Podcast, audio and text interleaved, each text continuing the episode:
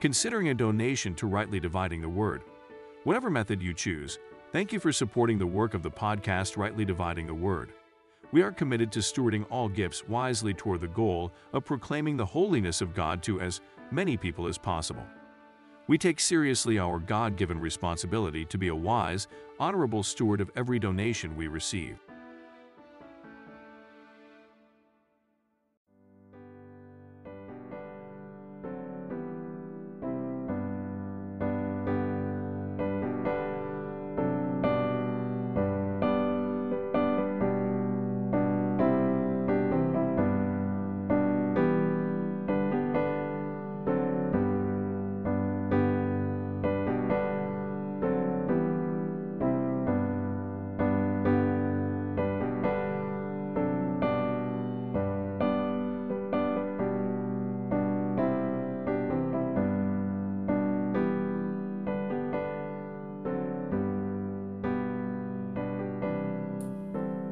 Welcome back to the podcast for another episode, Rightly Dividing the Word.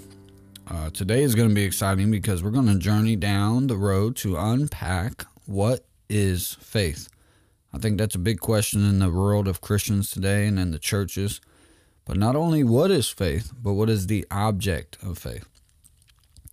Now, again, just want to let you know you may hear some clicking in the background. That is just uh, me pulling up documents that I want to look up and uh, things that we're going to use today to help you understand, okay? All right, so our very first subject that we want to take a peek at is what is faith and what does that mean for the Christian?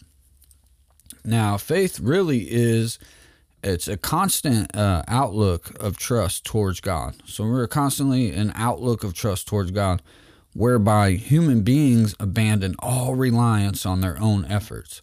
Now, listen to that. Be careful that you hear that. Human beings abandon all reliance on their own efforts and put their full confidence in Him, His Word, and His promises. Now, what I'm about to say is going to hurt some Christians, and I understand that.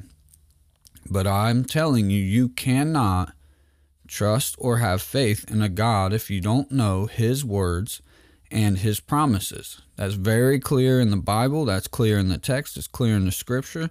And uh, I don't think saying that is outside the Word of God either.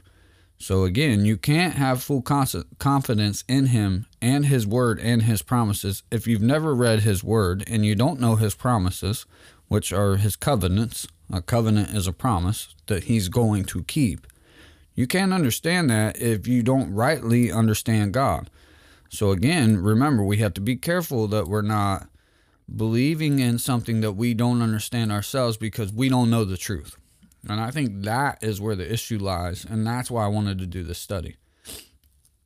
Now, we're going to look at some themes of following faith. Uh, what is the nature of faith? What is the basis of salvation of faith? What is the necessity of faith? Uh, the blessings of God in faith, the origins of faith, the growth in faith, and the testing of faith. Very first thing I want to look at is the nature of faith. So it's that we have confidence in and commitment to God and Jesus Christ. Now, these attitudes remain sure even though the objects of faith are unseen. So, true faith is seen in obedient action. So listen to that. True faith is seen in obedient action, and then a love and a continuing of good works. All right, so let's look at what is the object of faith. Um, well, the real object of faith is God is the object of faith. So I want to be clear about that. Uh, more importantly, uh, that we see God as the object of faith. Now, the first verse that we're going to look at is going to be uh, Hebrews chapter 11, verse 6. So I want to give you guys a second just to get turned there because it's really important that you go look at this um, and that you're not just hearing me read it, but I want you to read it yourself uh, so that you can see the text and it, it'll make more sense for you. So if you could go ahead and turn over to your Bibles in uh, Hebrew chapter 11 and verse 6, and let's look here at our first section of scripture about what is uh, faith. Now, we see in this text, um, it says, And without faith it is impossible to please him, For the one who comes to God must believe that he exists and that he proves to be one who rewards those who seek him. Now, again, I'm saying it, uh, I can't be clear enough. If you are not seeking God and his word, and you and you believe in a God that you don't seek and that you don't understand his promises and his covenants, you are believing in a false God.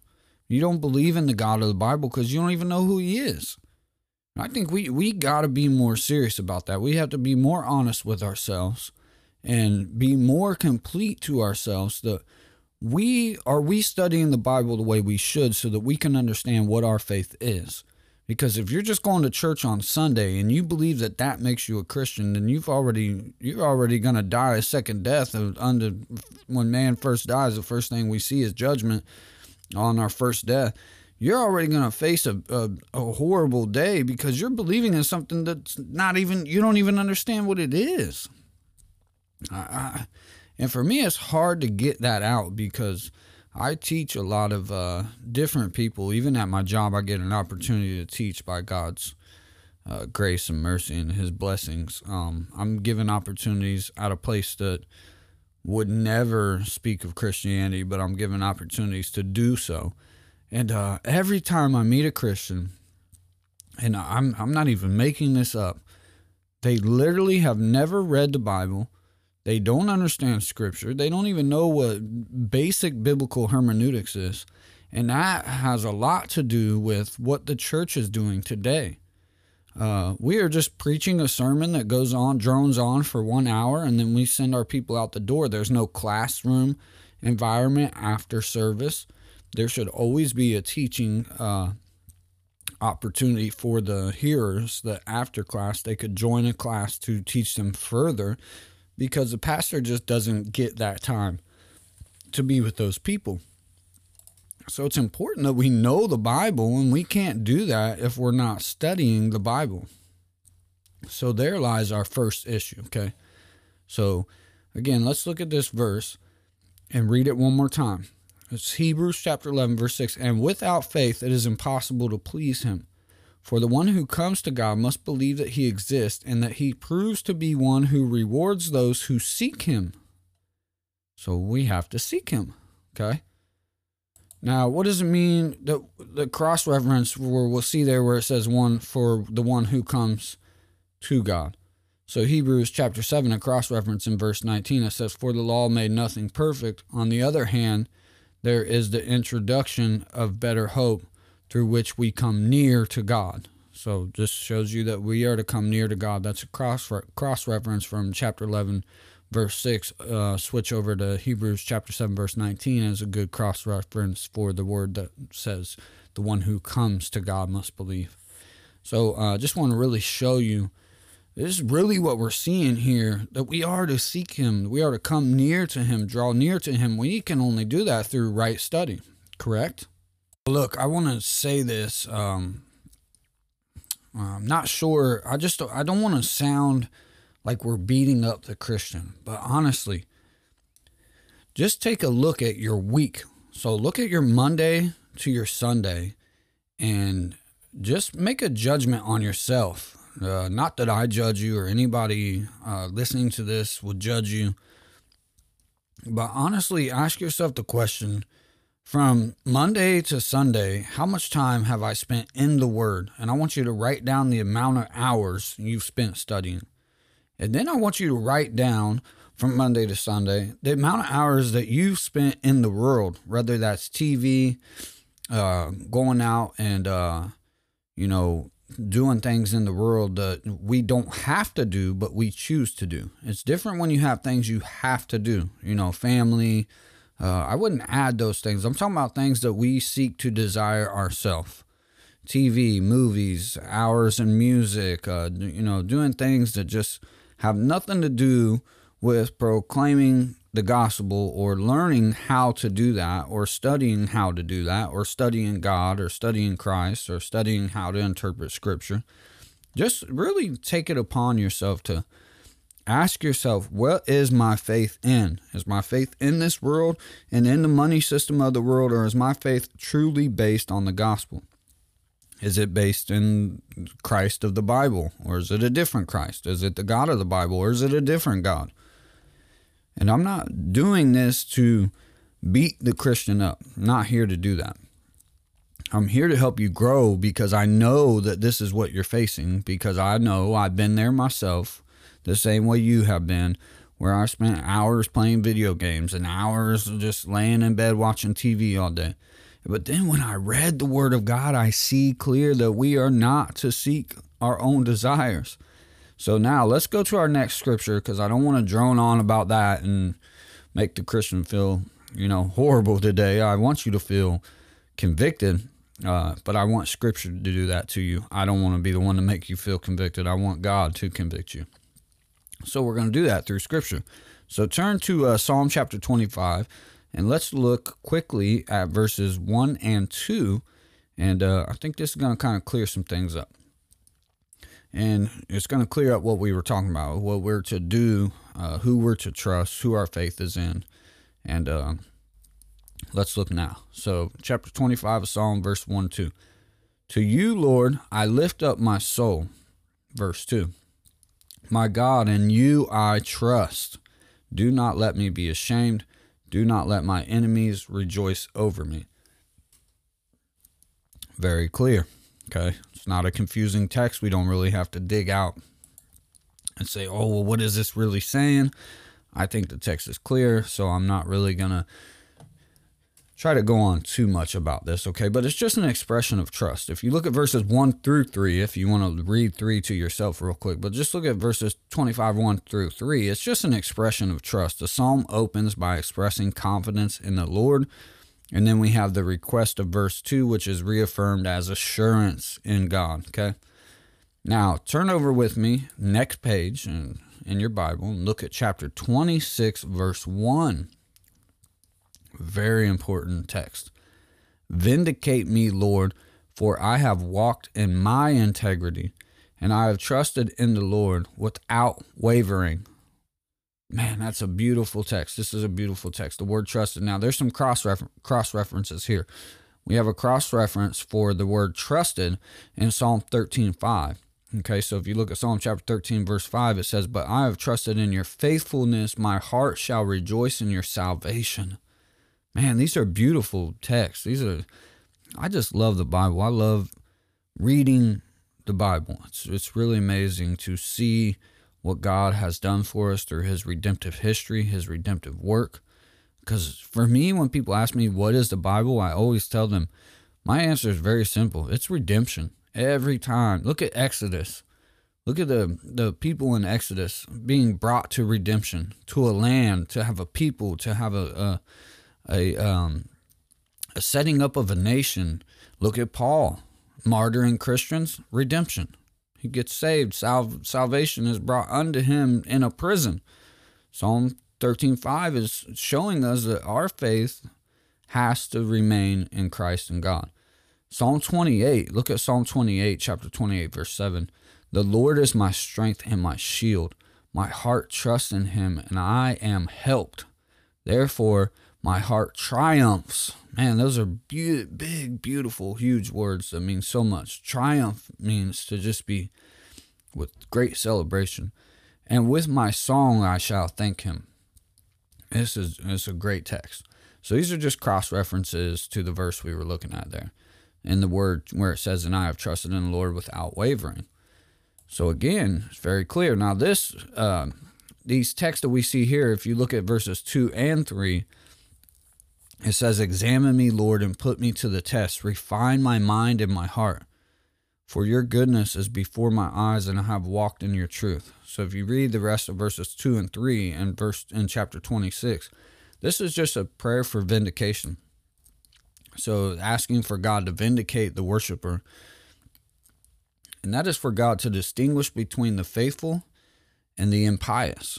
So perhaps there is an additional nuance of showing distinction between like publicly and the faithful are those who take the covenant to heart. And again, remember I said it earlier that God's promises are the covenant, and we need to take that to heart. So it's a general pattern of life. Have walked in their integrity and have trusted in the Lord without wavering. They also keep God's steadfast love before their eyes and walk in God's faithfulness. They live by the grace revealed in the scriptures. And what grace are they living by? Turn to your Bibles in Exodus uh, chapter 34 and verse 6. Another great cross reference. Then the Lord passed by in front of him and proclaimed, The Lord, the Lord God, compassionate and merciful, slow to anger, and abounding in faithfulness and truth. Great cross reference. That's what they lived by the grace that was revealed. So, again, if you don't understand Scripture, you don't read your Bible, you don't know how to do basic biblical interpretation, even if you read your Bible, let me say this more clear.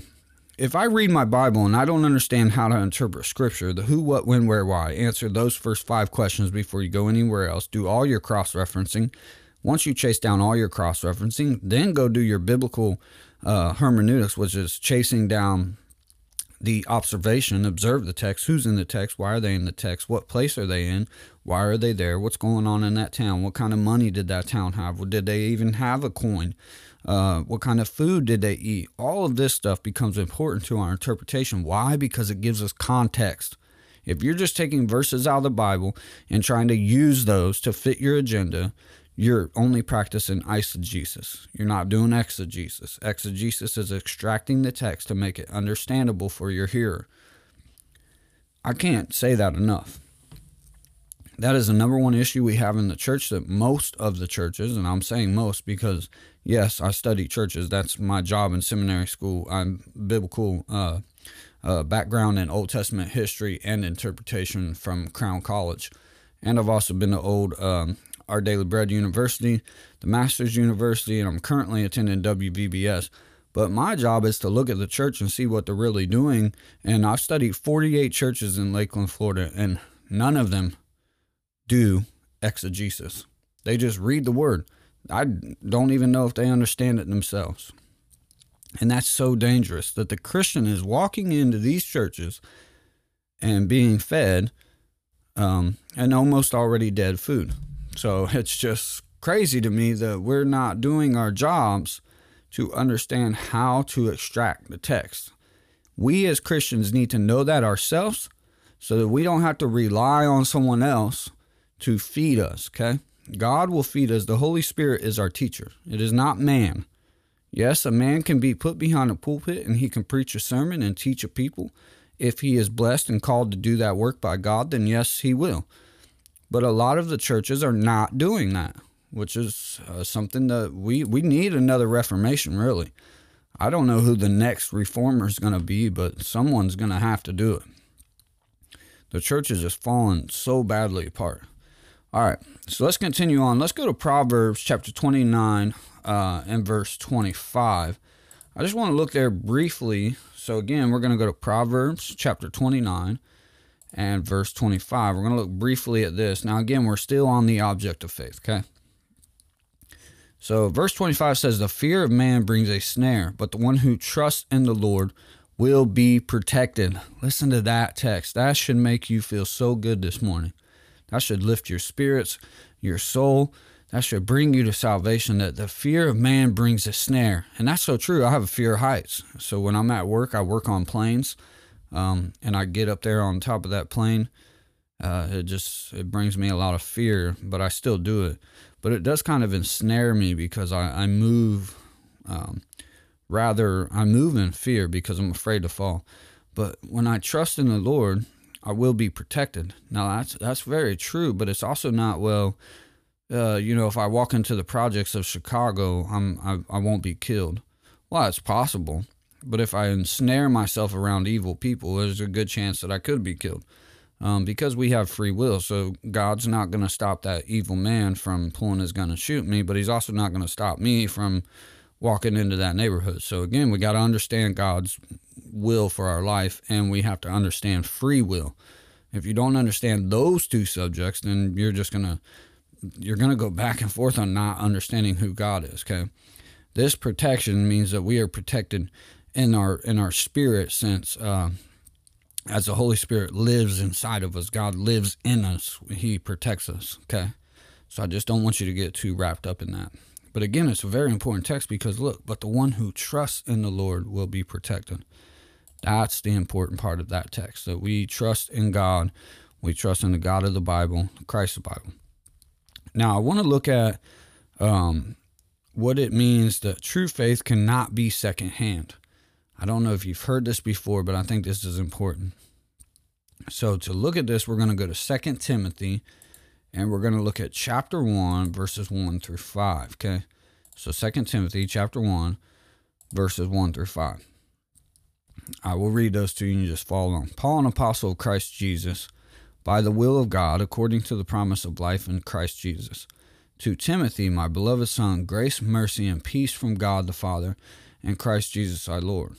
I thank God whom I serve with a clear conscience, the way my forefathers did, as I constantly remember you in my prayers night and day, longing to see you even as I recall your tears, so that I may be filled with joy. For I am mindful of the sincere faith within you, which first dwelled in your grandmother, Lois, and your mother, Eunice, and I am sure that it is in you as well. Now we see this. This is a true faith cannot be secondhand. Okay.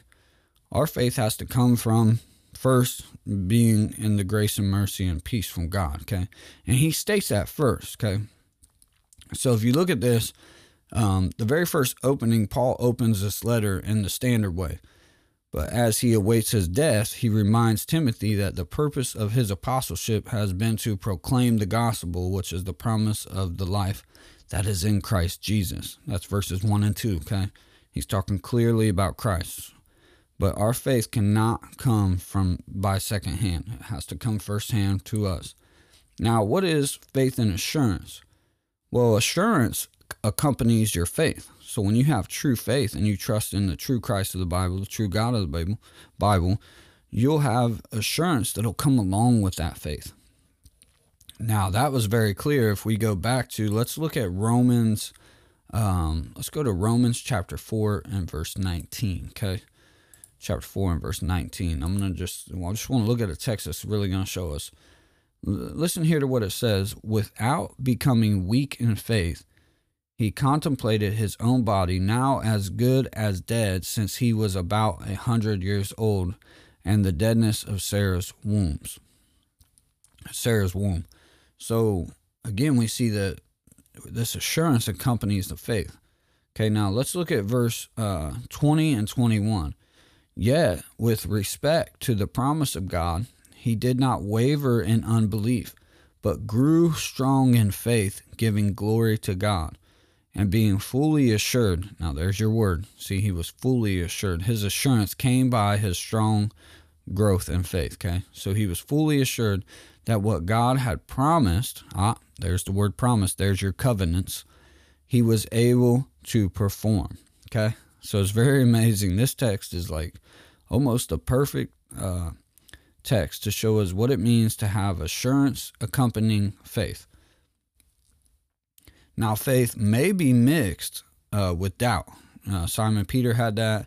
The father of the boy with an evil spirit had that, and Thomas had that. But I want to talk about something I feel is more important about faith and obedience. Now, I think that is uh, something that we need to understand the faith as a trust in what is unseen.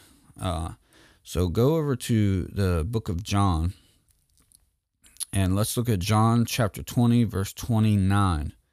Just one verse here. It says, Jesus said to him, Because you have seen me, have you believed? Question mark.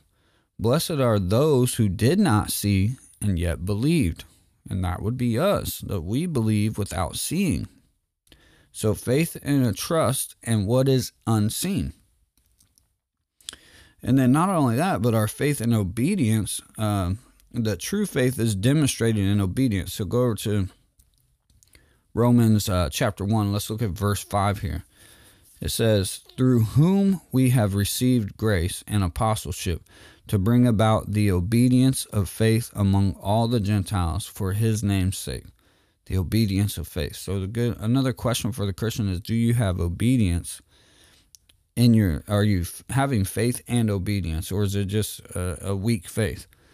But what are examples of obedient faith? Well, you have Noah when he built the ark. Abraham leaves Haran and Abraham offers uh, Isaac. We also, Moses parts the sea. He had faith that he could do that. Um, and then you have Joshua at the river Jordan, Joshua at Jericho. Uh, Jer- uh, Jesus Christ's disciples when they were fishing. Uh, Paul had uh, obedience and faith. Now, why is faith such a an important subject? Well, I think it's because it's the number one thing that Christians struggle with. So, both in the Old Testament and in the New Testament, faith is the only basis of salvation.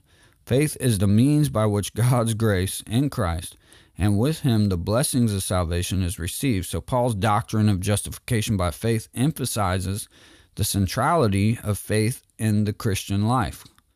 So, salvation by faith in the Old Testament, which what we saw the faith of Abraham and other individuals, Abraham the father of those righteous by faith. Uh, Noah was faithful, but then we have salvation is by faith in what Jesus Christ. So, being lifted up is a reference to Jesus Christ's death on the cross. Okay, so the necessity of our outward confession as a evidence of personal faith in Jesus Christ. So Jesus Christ is the end of the law in the sense that he brings it to its goal and fulfillment. And then and accomplishes its intentions, okay? So salvation is for those who persevere in their faith. We have to have perseverance. We have to continue in the faith and we have to struggle with the faith and continue to do so. So let's look at a, one little text that I want to kind of point out go back to uh, Hebrews, and we're going to look here at Hebrews chapter 3, verse 14. So let's look at this text. For we have become partakers of Christ if we keep the beginning of our commitment firm until the end. Okay? Listen, until you are dead, you must continue in the faith. It's not just for a little while and then I can go back to living in the world and do what I want. We have to continue in our faith, continue in our belief, and saving faith shows itself in action. Go over to James and look at, let's look at James. Uh, it's going to be chapter 2 and verse 14, okay? Now, what does this say? What use is it, my brothers and sisters, if someone says he has faith but has no works? Can that faith save him? And that question is no. Faith equals works. So if I find a Christian, I can find a Christian, oh, actually, it wouldn't even be a Christian, but I can find somebody who has works but no faith. But you should never find somebody who has faith and no works. That would be dangerous because faith equals works and salvation. Okay. Our faith makes us stewards and good stewards because we believe in a righteous Christ and a just uh, a just God and a merciful and graceful God. So that is what gives us our abundance of works. Okay. Um, and these works could be anything. Could be what I'm doing right now, or it could be that you teach a class at uh, church on uh, Sunday. That you're a teacher there. That's that's a work. Uh, we're doing something for the people of God. Um, so then I want to look at what is the necessity of faith. What what what is that? What is that? It's a well basically it's a fundamental duty for all people and the necessary response to God's self-revelation. The only channel through which God's blessings may be received, okay? And it's the only means by which life may be made meaningful in the relationship with God. And then God's self revelation leaves no excuse for unbelievers. Now, I want to get this across because I know that there's going to be some people who listen to this podcast that are not believers. So, God's self revelation leaves no excuse for unbelievers. Let's let's see how why is that true? Go over to John chapter 14. We're going to look at verse 8 through 11. So, John chapter 14, verses 8 through 11. I'll start reading. Philip said to him, Lord, show us the Father and it is enough for us. Jesus said to him, I have been with you for so long a time, and yet you have not come to know me, Philip. The one who has sent me has seen the Father. How can you say, Show us the Father? Do you not believe that I am the Father, and the Father is in me? The words that I say to you, I do not speak on my own, but the Father, as he remains in me, does his works. believe me that I am in the Father and that the Father is in me. Otherwise, believe because of the works themselves. So again, we just see God's self revelation is leaving no excuse for man. Go to Psalm 19, uh, chapter uh, chapter 19, verse 4. Let's look at this text. Psalm 19, uh, verse 4. So as we look at Psalm 19, verse 4, uh, it says, Their line has gone out into all the earth, and their words to the end of the world. In them he has placed a tent for the sun. Now, what do, what do we see here? Well, it's God's self disclosure. Psalm 19:1 The heavens tell of the glory of God, and their expanse declares the work of his hands. Okay? So, our understanding of God stems from three ways that He discloses Himself to us. We have general revelation through His creation, which we have in Psalm 19 1 through 6, and then His special revelation through His Word, which is Psalm 19 7 through 11. Then His particular work in our lives, Psalm 19 12 through 14. So, David had gained a coherent framework for understanding life by looking at God's world the Word, and his inner world. Psalm 19 just exemplifies an integrated understanding of life through looking back and forth, up and down, outward and inward. So we gain the same insights when we use the Psalms to consider God's glorious universe, His infallible word, and then His constant activity within us. I think that is the best way to speak about Psalm 19. It is God's self disclosure to, to us as a, as a people. Um, he is disclosing Himself uh, so that we can know Him. Uh, and we can't hide from that. Even as unbelievers, uh, you are bound unto the text. Uh, and I always use this analogy. Uh, we know the gravity exists because if I jump off a 200 story building, when I hit the ground, I'll be dead. Now, even if I yelled down to you with a megaphone and whoever was down there said, Hey, I don't believe in gravity, I'm going to jump and survive. Everyone on the ground floor knows when I hit the ground, I'm going to be dead. Well, why is that? Because we know that gravity exists. Even if I don't believe in it, it's still going to exist. I don't care who doesn't believe in gravity. If you jump, you're going to die, especially from that high, a 200 story building. You're not going to make it. That is God. He no matter whether you believe in him or not, it doesn't change him, it changes your outcome. So, by not having true faith and not believing in the God of the Bible because you choose not to study him and know his attributes and know his covenants and know his promises, it doesn't change his outcome, it only changes yours. He's infallible, he's inherent, his word is inerrant. Um, he's immutable. He can't be changed. The word immutable means unchangeable. Has no way to possibly ever change. Uh, he's immutable. Uh, so it's important that we know God, that we know the Bible, that we have our true faith in God.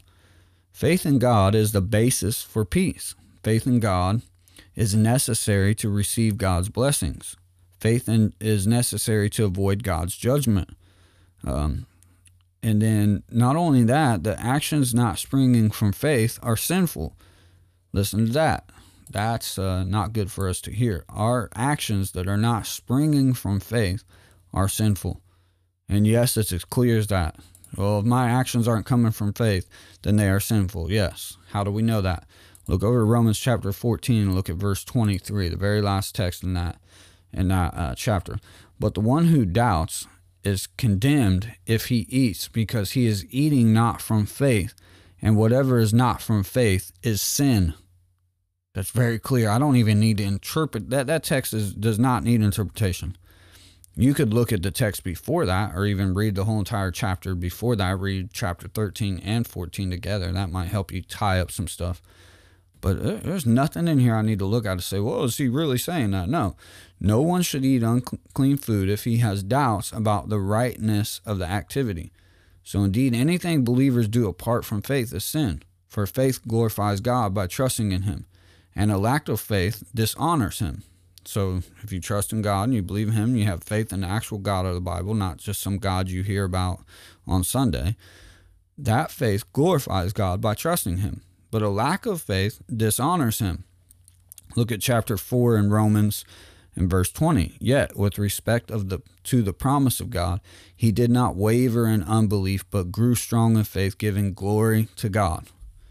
Very simple. These these that's why it's important that we study the bible because it makes clear the truth that we need to know. It's not confusing.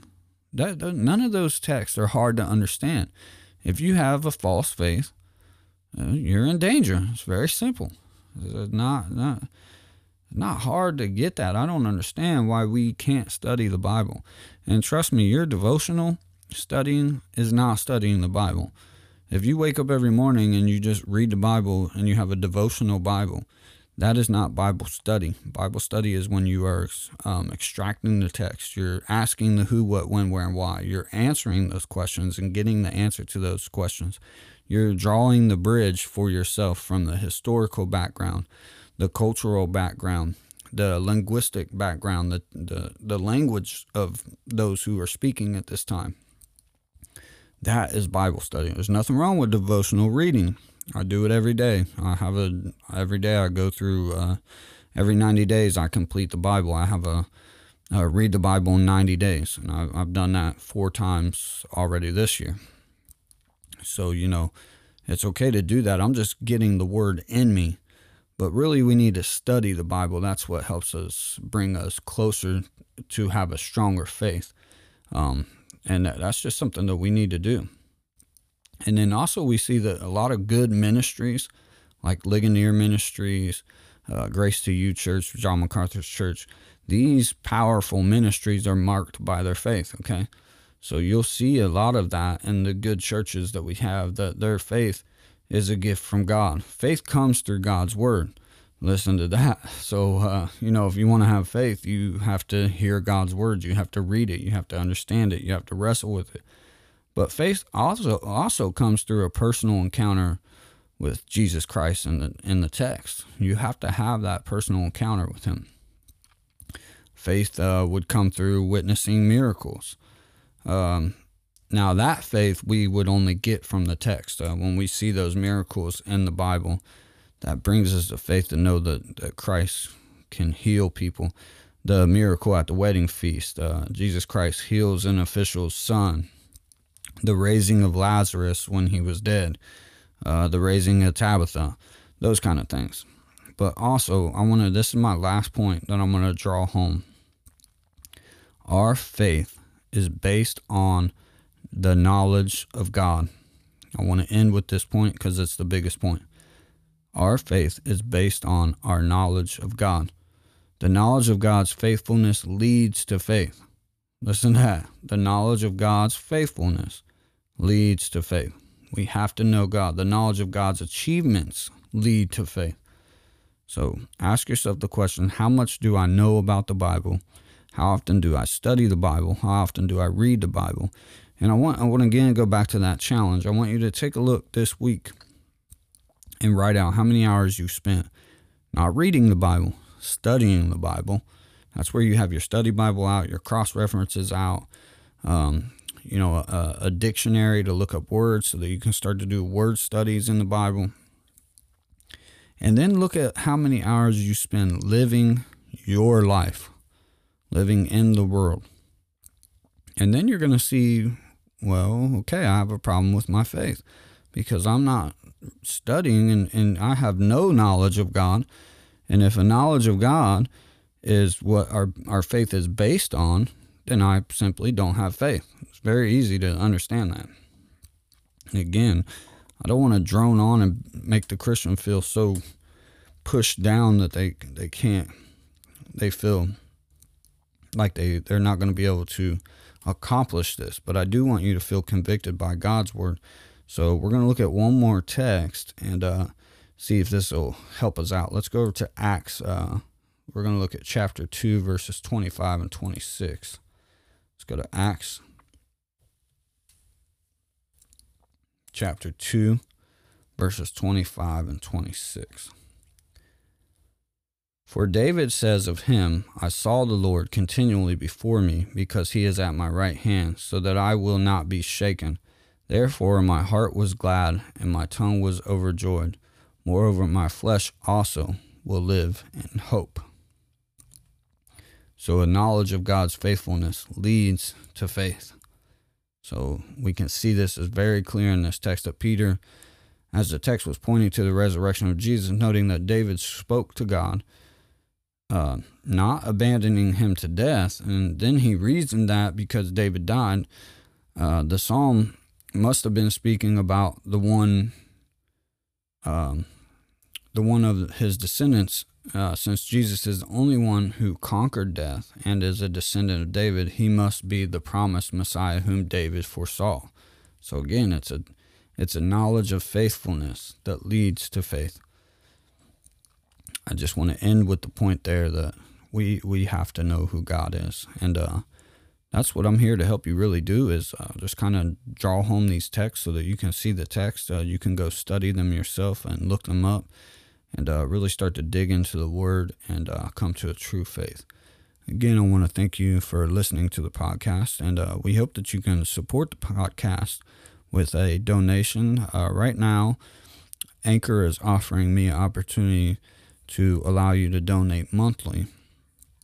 I'm not sure what those are. I believe it starts at like a dollar a month, up to four ninety nine a month, and then nine ninety nine ninety nine a month. And uh, we would love for you to donate if you have that in your finances and uh, could do that so that we can continue to get equipment for our show and uh, continue to teach those who listen to this podcast. Thank you guys for coming. And before we go, I'm going to lead us out in prayer. Heavenly Father, we come to you, Lord, to, today to uh, hear your word and uh, listen to your word. And I hope that the hearers have heard your word and understood the text and understand that they need to come to know you, the true God of the Bible. They need to know the true Christ of the Bible. And I hope that they come today just hearing in their hearts that they need to draw closer to you.